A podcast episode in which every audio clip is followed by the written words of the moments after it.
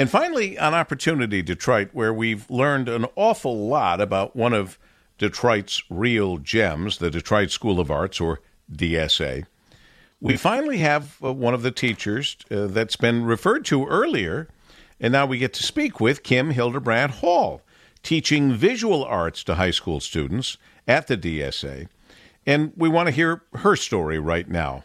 Kim, welcome to Opportunity Detroit. Thank you for having me. It is our pleasure. Talk to me about your beginning there at DSA and what you've been doing, where you came from and where you are now and where you're headed. Okay. Well, I'm very excited to talk about it. I've been at DSA for, this is my third year. This is a hidden gem, I feel like. Our school is a Detroit public school. We are an application school like CAS and Renaissance, but we do have a smaller, tighter-knit staff and population of students, and we're centered around visual arts and performing arts, music, broadcast, TV, and radio. I have 100-plus kids in the visual art and design department, which I am so excited to be teaching with Ms. Antry, who has been with us for 2 years now. My first year there, we were rebuilding the program after a change in administration, and there had been a substitute art teacher in there for a few years. So we were kind of restarting. So it's been a lot of learning for me and the kids. I'm originally from Wyandotte. I live here now, and I graduated from Eastern Michigan University with a bachelor's in sculpture. So that's where I specialize. I have to tell you, you may be, in 52 years of broadcasting, you may be the first person I've ever known who graduated college with a degree in sculpture. I'm telling you. Believe me, my parents were not stoked about it. Well, I mean, think about it. They say, "Oh, honey, that's great. We think it's great that you have a goal. Tell me, what exactly are you going to do with that degree in sculpture when you get out of school?" But maybe you already knew. I don't know. I mean, I wanted to be an art teacher since I was three. So since you were three? Yes. Wow. Yeah, so I was pretty clear about what I wanted to do, but I wanted to explore the medium a little bit further. So getting a degree in sculpture instead of art ed or art education was a little bit concerning for my parents, but they were supportive. They are just very hard workers, and I think they just wanted to make sure that I was on the right track, going to make some money.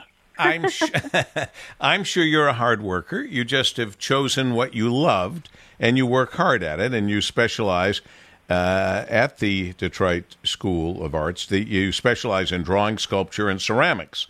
And why not? I mean, you landed in the right place at a nationally renowned arts and academic high school that offers a strong college preparatory academic and arts curriculum, pre-professional study in vocal music, instrumental music, music technology. I'm mostly telling our listeners because you know all of that. How did you get involved with Leaders Amongst Leaders? Well, I have been so lucky to have so much support between Ms. Antry being my number one cheerleader, and lots of alumni have been reaching out to us.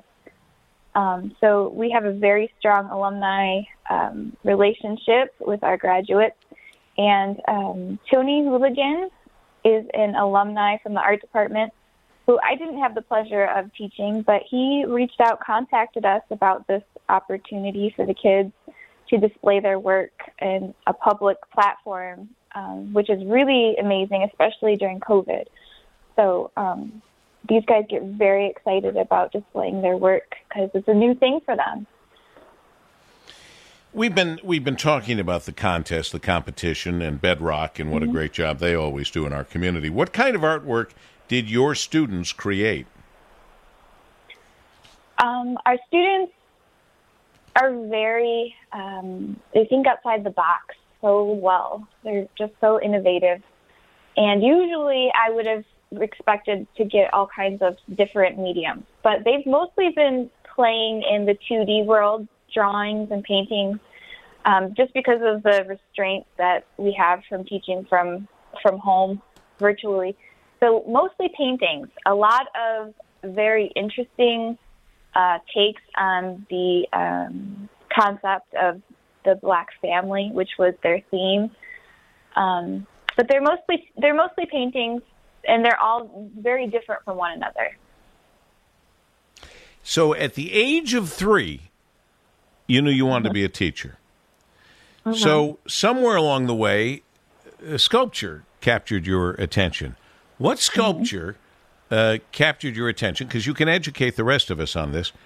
What sculpture did you experience that made you say, that's what I want to do? That's what I want my degree in college at Eastern Michigan University? Oh, that's a tough one. Take your time. Jeez. You can get back with us on another show. I know. Actually, it's the Palace at Midnight.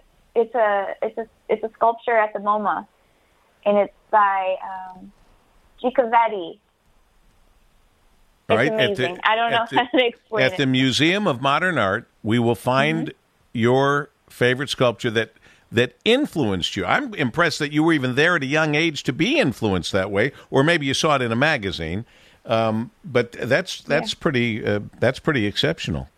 Yeah, I didn't see it until I was much older, but my art teacher, Miss Elwert, I remember her so well, in elementary school had a very wide range of the art that she would show us for elementary school students. And I remember seeing a picture of it on the wall.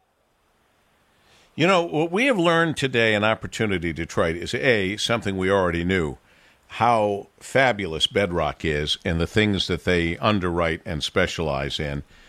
B, did I say A first? I don't know if I did. A, and then B, how really incredible that the Detroit School of Arts is, and the whole organization, Leaders Amongst Leaders. But here's another one, Kim, if I could say, as we're with Kim Hildebrandt-Hall.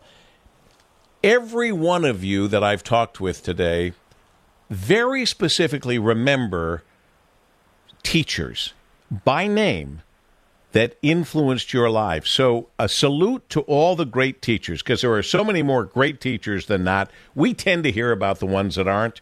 We don't hear enough about the ones that are great, that influence great people like you guys. And every one of you referred back to teachers that did that. So I salute teachers. I salute the Leaders Amongst Leaders, Bedrock, the Detroit School of Art, School of Arts. I should put the S on there. And congratulations to you, Kim Hildebrandt-Hall, for making it very special for anybody who goes to this school. That would go for the whole team we've talked to today.